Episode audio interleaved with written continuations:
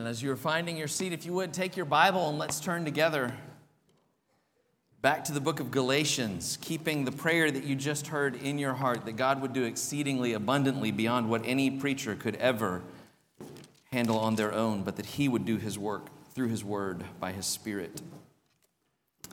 Join me in Galatians chapter two. We're picking up in the eleventh verse. And I'm going to read through verse twenty-one this morning because it's all part of one argument. But our focus today is going to be largely just eleven through fourteen. But for context, I'm going to begin in verse eleven of chapter two and read to the end there. God's inerrant, sufficient word says, "But when Cephas came to Antioch, I opposed him to his face because he stood condemned. For before certain men came from James, he was eating with the Gentiles. When they came, he drew back and separated himself, fearing the circumcision party. And the rest of the Jews acted hypocritically along with him, so that even Barnabas was led astray by their hypocrisy. When I saw that their conduct was not in step with the truth of the gospel, I said to Cephas before them all, 'If you, though a Jew, live like a Gentile and not like a Jew, how can you force the Gentiles to live like Jews? We ourselves are Jews by birth and not Gentile sinners. Yet we know that a person is not justified by works of the law, but through faith in Jesus Christ. So we also have believed in Christ Jesus in order to be justified by faith in Christ and not by works of the law, because by works of the law no one will be justified. But if in our endeavor to be justified in Christ we too are found to be sinners, is Christ then a servant of sin? Certainly not. For if I rebuild what I tore down, I prove myself to be a transgressor. For through the law I died to the law, so that I might live to God. I have been crucified with Christ. It is no longer I who live, but Christ who lives in me. The life I now live in the flesh, I live by faith in the Son of God, who loved me and gave himself for me. I do not nullify the grace of God. For if righteousness were through the law, then Christ died for no purpose." This is the word of the Lord. You may know about the Channel Tunnel, sometimes called the Channel, because we do that with words now. It's a railway tunnel that goes underneath the English Channel, in between the, su- the southern part of England and the northern part of France. The Channel Tunnel is considered one of the most amazing engineering feats of the twentieth century. Nearly ten million passengers a year ride the train under the English Channel using the Channel. And what's interesting is that when they were digging the Channel Tunnel, they didn't begin on one end and end at the other. They began on both ends at the same time. They began digging from France and from England so that they would hope to finish in the middle at the same place was the goal.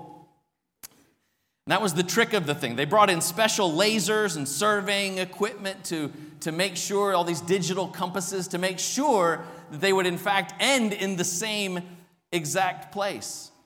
And I started to think as I, I thought about that feat, what if their equipment had been off at all? What if it hadn't been tuned up just, just right? What if they were off? You know, the, the tunnel itself is fifty kilometers long, so that's thirty-one miles. So if each side was just off by a measure of one degree, the English Channel would miss either side by a half mile in the middle. So they had to be exactly precise. And on December first, nineteen ninety, they in fact broke through at the exact same place in the tunnel. It's fascinating. For the first time in history at that point, uh, you could travel by train from England to France underwater. Well, I, th- I thought through the fact that we need to see that if our lives, our living, is out of alignment with the gospel of Jesus Christ, we will face far greater consequences than a tunnel that doesn't meet. If we live out of sync, out of step, as Paul talks about in our text today, with the truth of the gospel, as if the gospel itself is not enough, or if we choose to live as if the gospel isn't true, we will make a wreck of our souls and of the souls of others. In today's text, we see the Apostle Paul, in these verses, verses eleven through fourteen, the Apostle Paul is describing a time, a moment in his life when others were living lives that were not in alignment or in keeping with the gospel of Jesus Christ. And the effects were severe, so Paul had to intervene in a fairly dramatic way. Now, this longer section here at the very end, we're going to divide it up into, into three parts. And the hope is that that will give us enough time to cover the important practical ramifications, the theological, the personal, um, and the practical implications of these texts. But also, the next two sections have such weighty theological ideas that are sort of the, the hub of the book, if you will, that it's too much to cram into one particular message today. And as a church that's committed to going through books of the Bible, we, we want to be very careful how we do that. We're not just walking through verse by verse as if those verses stand alone. We want to understand whole arguments of the Bible. So when we divide it up like this, it's important to keep in mind where you are in the middle of the discussion. These are not isolated verses that we get to insert our own meaning into, but that these texts actually stand in the midst of an ongoing argument. We don't get to cherry pick our meanings here, but we need to see what the text actually says. So the first thing that I want to do as we begin is to remind you that chapters one and chapter two of the book of Galatians are largely Paul uh, discussing what's happened at Galatia as false teachers have come in and accused him of being a second-hand apostle, of having taught a something less than the true gospel. Kind of the gospel light was the accusation against Paul. He really wasn't the real thing they were arguing. Paul's not somebody you should listen to because he was later and he was lesser than the actual apostles. And, and so for that reason, those false teachers were beginning to try to convince others that simple faith in Christ was not enough, that Paul didn't quite get far enough, that you actually needed to come to Jesus through keeping the Old Testament covenant ways. So particularly the work of circumcision, the dietary laws, the Sabbath uh, celebrations, those were all a part of saying, I'm a true Christian. If you really came to Jesus, that's the way you'd live. So don't miss that the reason that Paul now in chapters one and two is addressing this instance with Peter has to do with asserting that he himself was an authoritative apostle, that the, the claims that those false teachers were making were theologically deadly, and they were factually untrue. They were not true at all.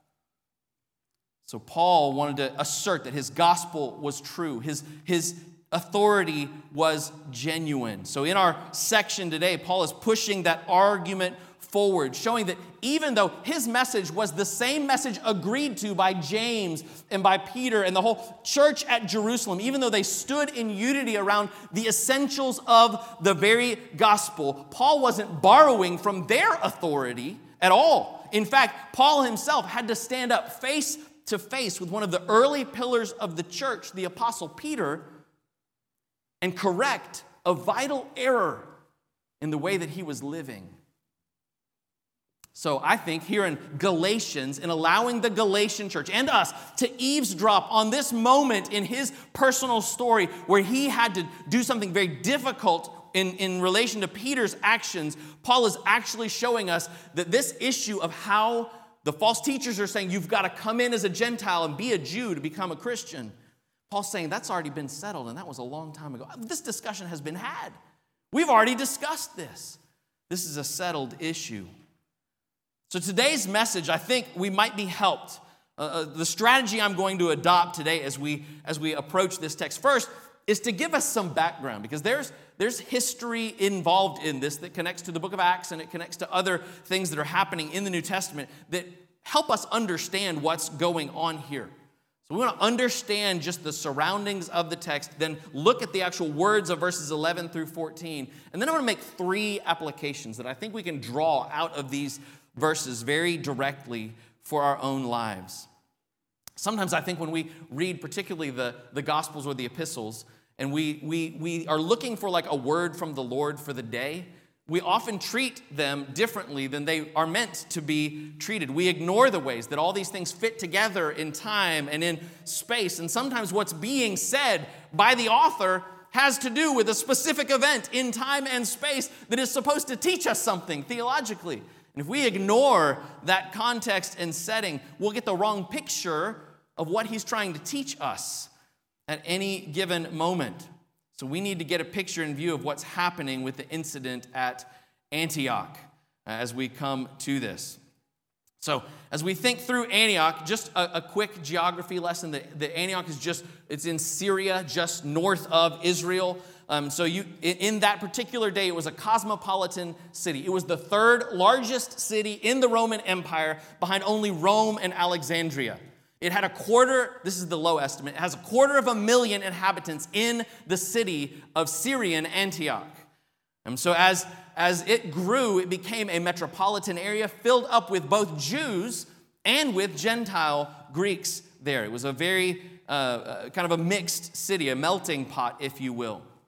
As relates to the church, after the stoning and martyring of Stephen in the book of Acts, the persecution begins to set in on the Jerusalem church. And many go out from there into other places to begin to teach. Missionary journeys begin to happen at that point.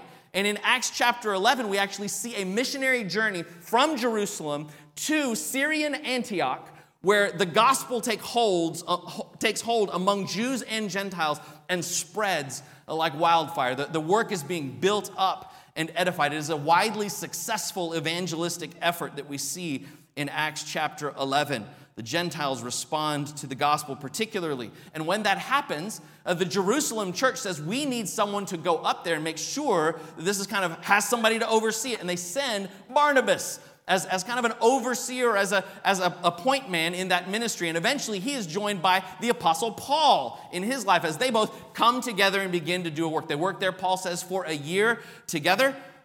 And at that time they are seeing all kinds of uh, wonderful ministry happening, so much so that when a famine strikes Jerusalem, they are able to take gifts from the churches back to Jerusalem to help out in light of the famine. Shortly after that trip, Paul and Barnabas themselves joined together in missionary work on that first missionary journey of Acts chapter thirteen. I tell you that because at the very same time that that's going on, other things are happening in the book of Acts. Peter is out preaching the gospel faithfully. He's out, he's out doing the work of preaching the gospel. So much so, he's, he is, he is at, at one point in uh, the nation of Israel, finds himself on the coastal, the western coastal city of Joppa. And while he's there, the Lord descends on him in a vision that totally rearranges his thinking. It's absolutely startling to him as it happens. If you can imagine, his His upbringing is one of the strictest kind of, of Jewish upbringing. He was a faithful Jew. But in Acts chapter ten, Peter gets a divine revelation from the Lord where the Lord explicitly tells him through a vision of a sheet lowered down from heaven where there are both clean and unclean animals represented on there. And he is encouraged and even commanded to partake of them, though he is a faithful Jew and doesn't want to partake of anything unclean. But the Lord himself declares, "Don't call unclean what I've called clean." This changes the way that Peter begins to live. He begins to understand. Acts ten twenty-eight makes it so plain that God is not choosing people based on their ethnic background or our perception of their cleanliness. All people can come to him through Jesus Christ, no matter what their background was. And Acts ten begins to play out that change in Peter's life. And eventually, as he's preaching the true gospel of faith in Jesus Christ, Peter himself is arrested by Herod. And you remember the story where he's arrested and he's got, he's got uh, guards on either side of him, and the angel comes and rescues him and sets him free in Acts chapter twelve. And when he leaves there, he goes to Antioch. He finds his way to Antioch, where Paul and Barnabas have been at work. As he arrives, He's so glad to be there. The Lord's just rescued him. He's, he's so glad. He welcomes into fellowship, the Lord's table, and into meals, everyone who's there. He's, he's a part of all that's going on. So then our account today, where Paul tells us a story that's not in Acts, where he, he tells us there's, a, there's something else that happened that was while that was going on, where Peter actually withdrew from fellowship with the Gentiles and had to be corrected for that because it was affecting other people. Well, in that moment, Peter's actions were in fact a, a silent denial of what he believed to be true about the gospel. Peter's snub had the effect of forcing Gentiles to start to wonder, do I need to become a good Jew to become a Christian? And that's why Paul tells this story to the church at Galatia. He says, hey, th- this is what they're saying about circumcision in Galatia. Me and Peter talked about that one time. This happened. Let me tell you this story about what occurred between Peter and I. And that's our text for today. We're going to walk through it verse by verse. But before we get there, you could uh, fall uh, in, into kind of curious wondering about, well, does that mean that Paul and Peter didn't like each other? So were they like enemies or anything? And if you read through your New Testament with careful eyes, you'll see that in, in First Corinthians, in multiple places, and in Second Peter, that they're actually praising and, re- and referring to God's work through the other later in their lives, where it seems very clear that Peter actually receives the rebuke well that he received here from Paul, and that they worked through it, which could be a lesson to all of us, I think. So the incident at verse eleven in our text in Galatians, I think, took, took place sometime after Paul's return to Jerusalem. And if, if we were to chronologically work through verses eleven through fourteen, Paul doesn't talk about them in the strictly chronological order. He starts with the end, works his way down, and then ends with the end, right? So there's it's kind of not in exact chronology. But if you were to if you were to tease out from the text what the order of events were, it was that first, Cephas, who is Peter, that's his other name, Peter comes to Antioch and he's fellowshipping and eating with the Gentile Christians. You see that in Galatians two eleven and twelve. And then, and then certain men comes from, come from James uh, to Antioch. And that's verse twelve again. We don't know that these men particularly had James's approval or if they just came from the Jerusalem church where James was. It could be either one. I'm not making a case for either, but that's not what's given to us in the text. They came from James. Next, we see that Peter was afraid of this group. That's the last part of verse twelve. The presence of these men start to affect the way that Peter's acting. Verse, at the end of verse twelve, we also see that Peter's fear causes him to draw back and separate from Gentile Christians. And then in verse thirteen, tragically, all the rest of the Jews in the group begin to mimic Peter.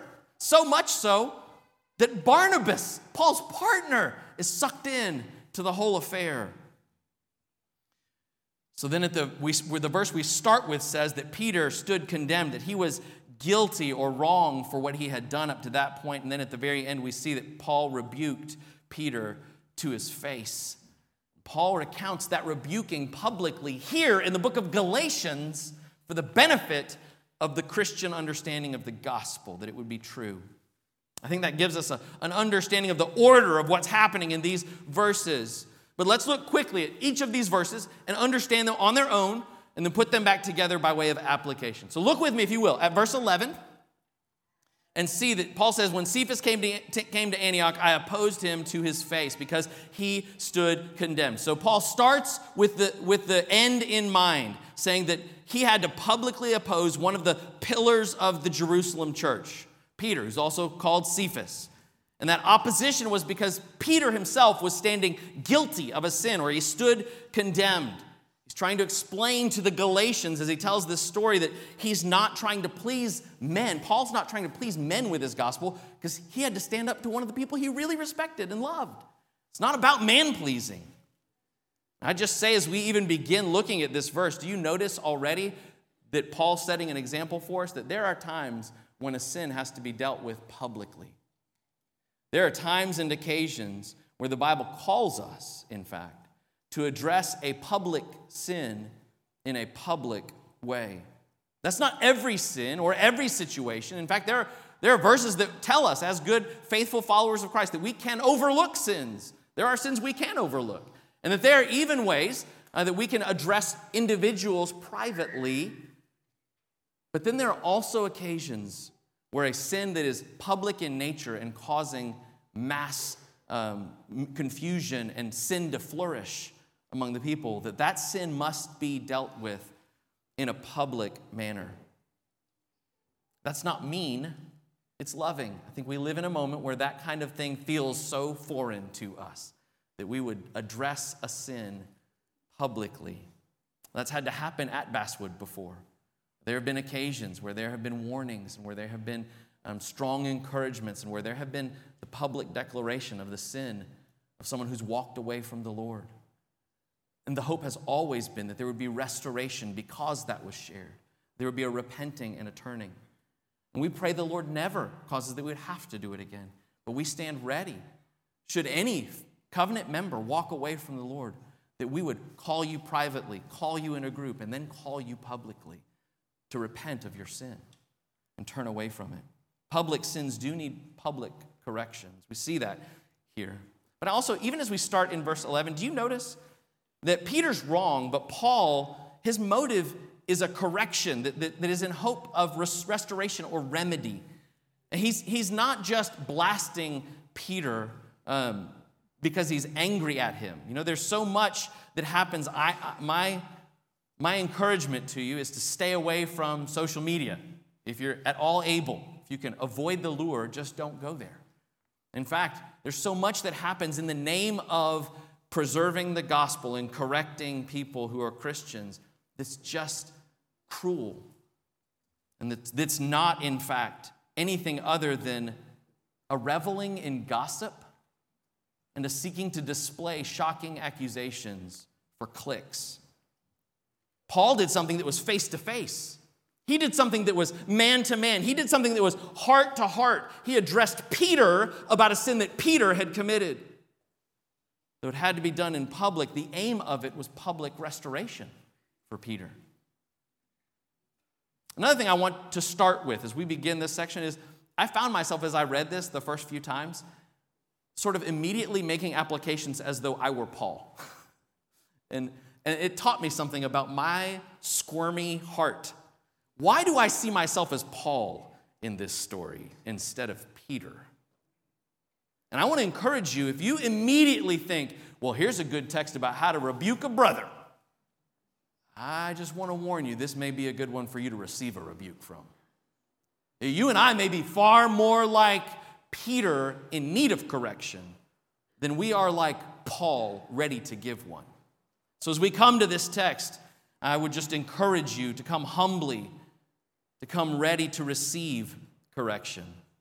I think a lot of times in our culture, right now, if I were to gauge where things are in our culture, there is there are lots of examples of the fear of man that are going on, and we're going to get to that. But there's just as many or more, I think, examples of people who think or believe or pretend that they're being courageous when they're actually just being cruel gossips. That's what they're spending their time doing. Have you heard about so-and-so's transgression? And there's this little reveling in their heart as they share the brokenness of another person. That ought not be the case among Christian people. We ought not come to this text looking for a bullet to put in our gun.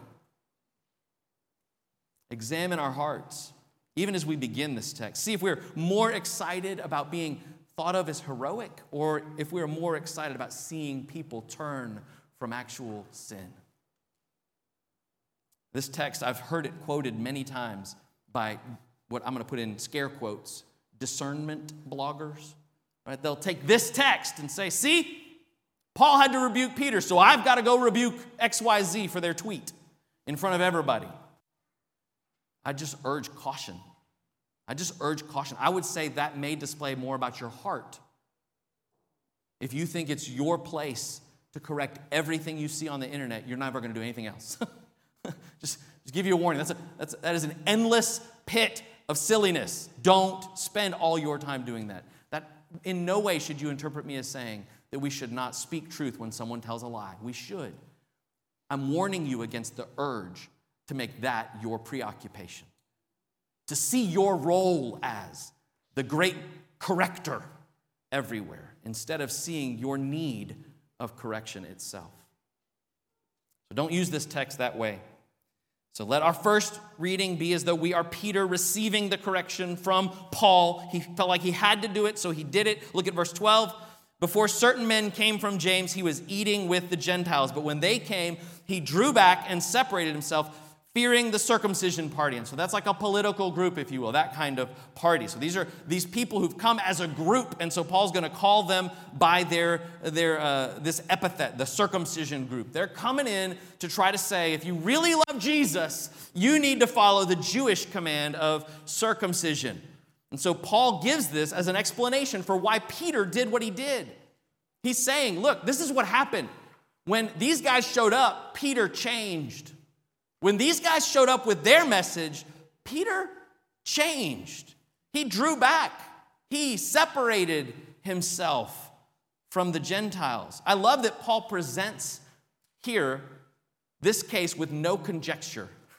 He, he, he doesn't uh, lambaste Peter. He doesn't manipulate the circumstances. He just presents the truth as it occurred. If, if I were guessing, I would think that if Peter read what Paul wrote right here, at verse twelve, he would have said, yeah, yeah, that's exactly what happened. They showed up, and I pulled back. That's exactly how that went down. And I think that's a good lesson for us to learn, particularly another one to watch for as we look at the scandalous nature of our day. Sometimes, as a child, I'm going to put it in your court instead of picking on anybody's kids in the room, right? Sometimes, as a child, you may have been tempted to talk about something that happened. And you may have been tempted to tell half the story. To say, well, you, yeah, yeah, well, she came in and she was yelling at me and then she smacked me with the brush, right? And you leave out the part where she came in yelling at you because you went in and yanked her hair in the hallway, right? And so you're telling half the story, but you're presenting it as though it were the whole story. We live in a day filled with that, where Christians are saying, have you heard such and such and what he or she said? They don't even do the work to see if that really may be a heresy, or you may be taking a clickbait clip and adding to someone's ad income with your thirst for scandal. Christians love the truth. Can I? Can you get an amen for that, right? Christians love the truth. We're not scared of it. We, we're not scared of the truth. We want to know the truth, and we want to tell the truth. So these, this is what Paul does. He tells the truth. Certain men come from James. Paul doesn't even bring those men's names into it. I thought that was interesting. There's no, Paul doesn't say, let me list them off for you. Here's the guys that came down from James. It was Jimmy, and it was Frank, and it was Joey. And they came down, and these guys. No, he just said some guys, certain men, came from James. And I would say that they may have a little bit more uh, guilt in this because they're the one who started the whole affair that tempted Peter into it. So you could almost look at them as the, the uh, initiators, the instigators. And Paul just says there are certain men who came down from James. And when they came, Peter began to change. Peter began to change, and he began to live in a way that I know he didn't believe.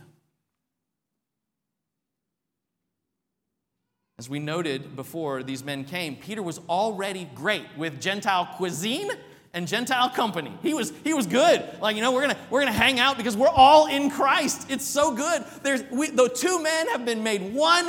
There's one people of God. We're all together. There's no division. The wall has been torn down. Amen, Peter would say. And then these guys showed up.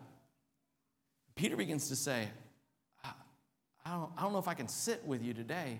Um, Yeah, you're Gentile. I'm going to go sit over here. And Paul knows that that's not just about friends and social circles. It's not just about the Gentiles getting their feelings hurt. No. What's underneath that is a commitment of those men who had come to, to get others to act on top of faith in Christ with deeds that would earn justification. To be made right with God, you got to believe in Christ. But to believe in Christ, if you really mean it, you'll be circumcised. You'll eat the right food. You'll act like a Jew. That's who's really in Christ. And Paul knows that that's an issue that can't go unaddressed. That's not true. That's not the gospel. So it's not just about food or about bodies or about friendships. It's saying something untrue about the gospel, the only hope any of us have. So verse thirteen then lays out how broadly that, that little bit of poisonous action led. So the rest of the Jews there in Um, in Antioch began to act hypocritically along with Peter. So what Peter was doing began to get picked up by other people in the congregation, and they were all acting the same way, so much so that even Barnabas, Barnabas, Barnabas got led away by their hypocrisy. So at Antioch, at that particular gathering of Christians, Paul saw Peter make this choice that spread through the rest of the body like gangrene, even to Barnabas, whose reputation, if you remember, whose whole reputation was built on the way that he loves and encourages brothers. And he found himself stumbling at this point. I mean, can you imagine it? After all the work Paul and Barnabas had been doing together in ministry there in Syria and Antioch, after all the work, they were both Jewish men. Acts tells us that Barnabas was a Jew. And he was actually, uh, uh, I think, uh, of the, the tribe of Levi. So he, he's out there serving the Lord, believing as a Jew, right? And Barnabas has gotten caught into this. You remember earlier they told us that they didn't require Titus to get circumcised. They weren't even going to require that because they both understood it was by faith, not by circumcision. But here, because of the way Peter is acting, Barnabas gets sucked up into this whole silly debate and finds himself acting like Peter. He starts acting like there's a difference between Jewish and Gentile Christians. Just remember with me that Paul knows that circumcision is nothing insofar as the gospel goes. So Timothy uh, gets circumcised, Titus doesn't get circumcised, right? So like it's not the issue of circumcision. Whatever is going to most advance the true gospel, that's what Paul wants. If it pollutes the gospel message, Paul wants no part of it. If it confuses people, let's don't do that. But if it advances the gospel, then that may be a means by which others might come to faith. So in one instance, circumcision is a useful tool. But if it's misunderstood, it's a damnable heresy, right? And so he's treating circumcision in that way because he's clear on the gospel. And Peter was clear on the gospel too, but he was acting like a hypocrite. And that's an important word that Paul uses here. Listen, Paul doesn't call Peter a heretic. He calls him a hypocrite. Peter's being a hypocrite. You see that word thrown all over the place. Hey, you're a hypocrite. You're a hypocrite. And usually people mean you're not living up to what you say you believe. That's what people think the word hypocrite means. You're not living up to what you say you believe. But if that's what the word means, the word means nothing because it's the only kind of people there are in the world, right? No one lives perfectly what they fully believe. The actual origin and use of the word hypocrite was that a hypocrite in antiquity was an actor. It was an actor. It was someone who put on a mask to play a part in a performance. And that word became synonymous with concealing your true character and thoughts and feelings under the guise of pretending you believed something else. So when you act hypocritically, you're masking your true convictions and you're playing a part that is not yours to play. So it's almost like you could substitute the word play acting. And play acting is what Paul sees Peter and the rest of the Jews doing in Antioch because they know better. They know better. They put on a mask to cover up what they truly believe about the gospel. Their theology is right, but they're living against it in contradiction to their to the true gospel. Because this delegation comes down from Jerusalem, Peter begins to change the way he acts. Prior to that, everybody's enjoying gospel freedom. After that, all of a sudden, we got to figure out how to get everybody to act like a Jew. So Peter is playing the part of a hypocrite, and the rest of the Jews in Antioch are joining in that acting of hypocrisy. I think we'll, we'll see in a minute, you and I both know that there are lots of ways that we probably, if we were honest and transparent, would admit that we truly act hypocritically, not just failing to live up to what we believe, but believing things and then living in whole other ways. It's kind of a, a treachery. Here, it's like Peter is like a husband who takes off his wedding ring and acts like a single man. It's a kind of deception. Peter's, he knows better. He, he understands the gospel.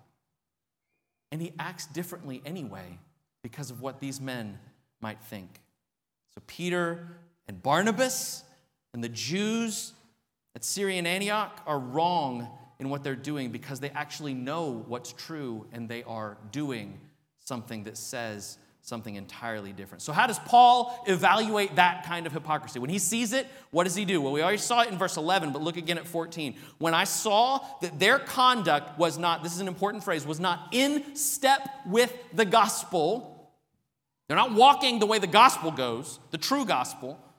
Not in step with the truth of the gospel. I said to Cephas, before them all, if you, though a Jew, live like a Gentile and not like a Jew, how can you force Gentiles to live like Jews? Paul says when he saw what was going on, he knew what their behavior was saying, and it was saying something untrue about the gospel. They were not in step with the gospel. He saw the disconnect between their theology and the way they were living, and he called them on it. They believed a true gospel, but they were living like works of the law really still mattered. So that it wasn't saying, yay, justified, oh blessed thought. It was justified through circumcision, oh blessed thought. They were acting like works were still apart, even though they knew it wasn't. So Paul spoke up, and he did it in a big way. It's a it's another example where Paul says he's confronting Peter in front of everyone. And when he says it that way, it really seems to me like this may have been the public meeting of the congregation. Like the body was gathered.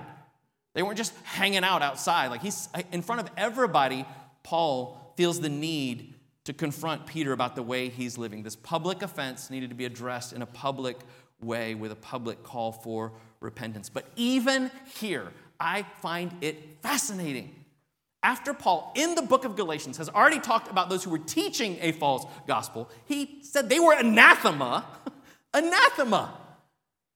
He doesn't say that to Peter here. And it's not just favoritism, because there's a theological difference in what's going on. His approach to Peter is the assumption that I know you believe the gospel. What are you doing? Why are you living this way? He comes to Peter with a question. My paraphrase of his question, that is kind of his, his question is a little short. I'm going to extend it a little bit. This is purely paraphrase. I think it went something like this. Yeah, hey, you're, you're Jewish, right, Pete? Right? Well, you grew up with all the rules and regulations of a son of Abraham. The clothes, the food, the ceremonies, all of it, right? But Jesus redeemed you from all of that, right? He filled all that up and redeemed you by the blood of the cross. And he, and he gave you a personal vision about that on the rooftop, didn't he, Pete? He, he told you that he doesn't distinguish between types of people that he's going to save. Jews and Greeks can come through Jesus. And And you know that's true, don't you? And you've lived like that. You, you've lived like a Gentile in some ways, haven't you? You basically get to do that because Jesus has filled that up for you. So if that's true and you believe that, Peter, why are you acting like all your Gentile brothers have to become Jewish to get to Jesus? Isn't that out of step with the gospel that Jesus told you? Paul publicly addresses Peter's hypocrisy.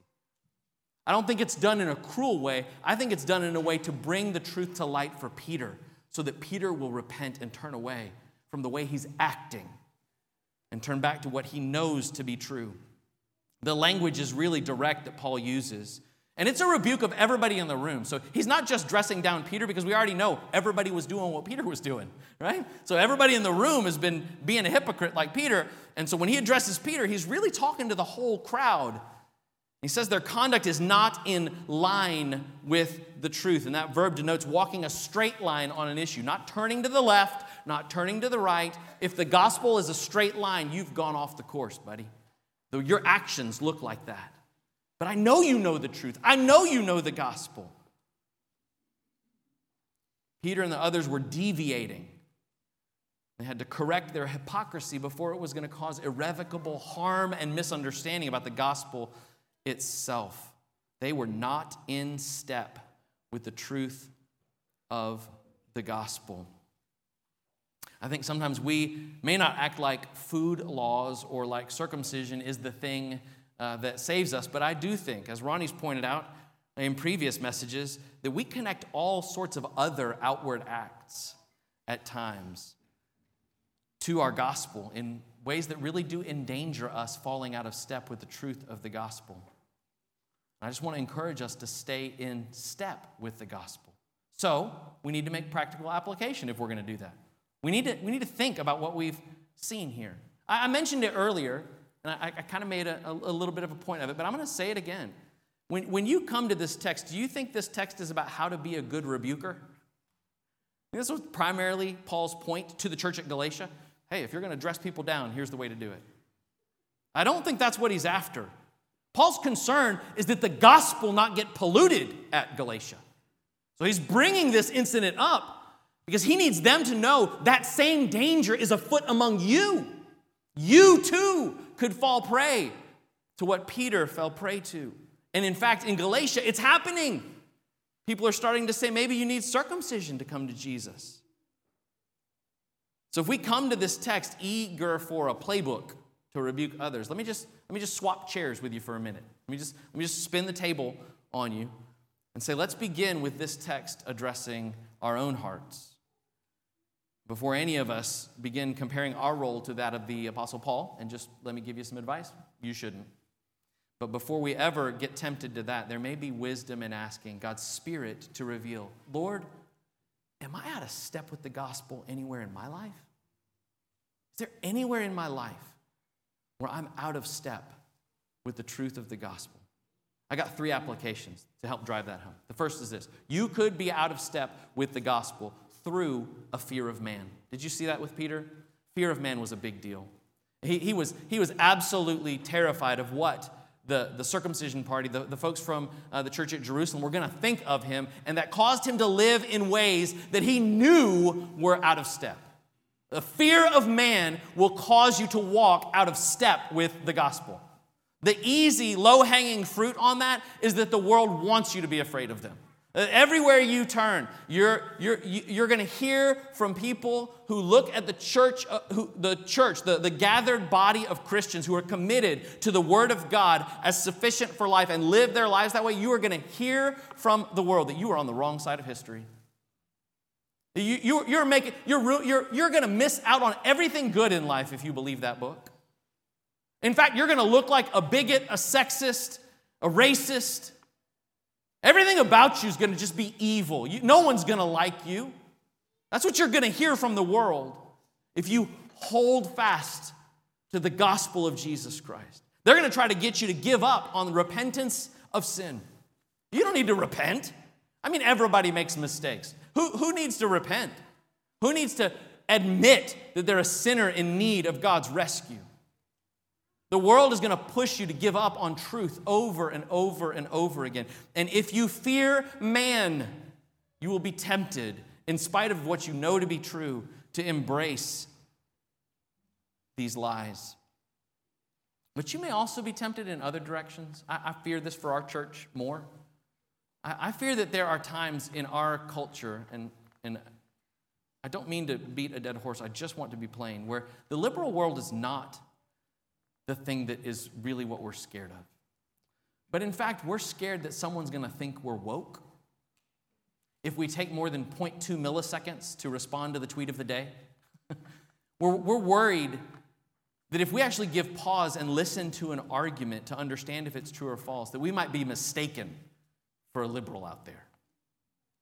And fear of man might cause us to say and do things that the Bible would condemn as gossip, as cruelty, as, as really idolatry in a sense. We might embrace those acts out of a fear of what other people might think about us. The fear of man can get you anywhere. Young people in the room who think, well, Matt, you know, I'm not, I don't even know what you're talking about. Like, I'm not, none of those things scare me. Uh, I, I hear, I'm not so young anymore, I hear the large fear of the day is the fear of missing out, right? FOMO, fear of missing out. That everyone's worried that there'll be some experience that everybody else gets to have that I didn't get to have, and I'll die before I have it. If I could just lovingly warn you, don't fear missing out on what everybody else has. Fear missing out on what God has for you. Don't, don't miss, don't fear missing out on what the world says. Here's what you need. Fear missing out on what God says you need. Don't fear man, fear God. And that's the remedy to the fear of man, is it not, Christians? Is the remedy to the fear of man the fear of God? The Bible says so. Jesus says, don't, don't fear men who can only kill your body, but fear, fear God who can, who can, who can condemn your soul to hell.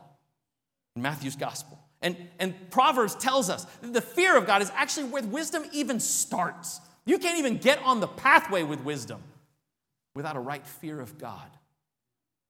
The fear of God is a remedy for the fear of man. Some of the most courageous women and men in church history are those who had much fear of God and little fear of man. So the first thing we might encourage ourselves with is that we can fall out of step through a fear of man. The second application we might make from this text is that we can fall out of step through hypocrisy. That's, that's what Peter did. His fear of man led to hypocrisy, acting in a way that he knew was not true. No one wants to be called a hypocrite, right? That word just feels dirty. Nobody wants to be labeled that. And so, not many people want to admit that they do that.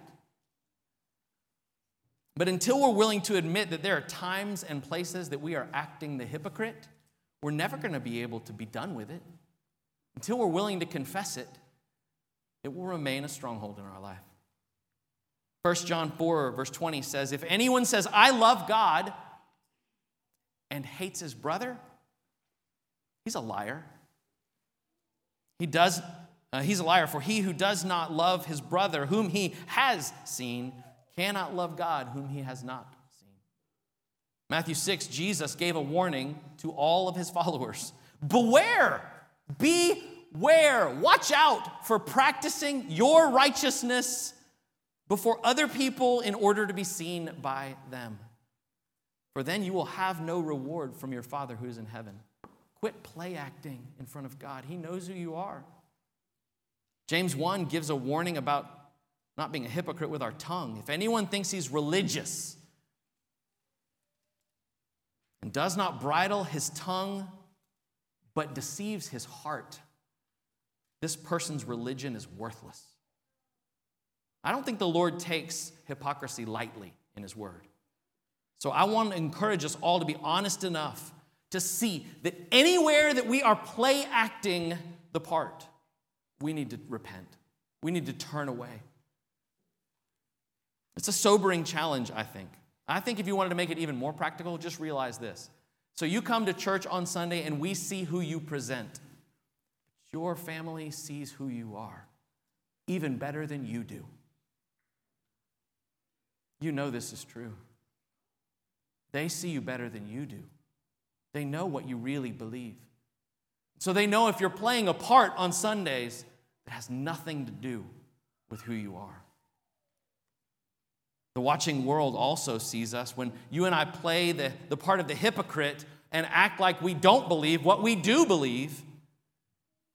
Not only can that infect other Christians and cause them to stumble too, it can impact non-Christians and cause them to misunderstand the gospel entirely.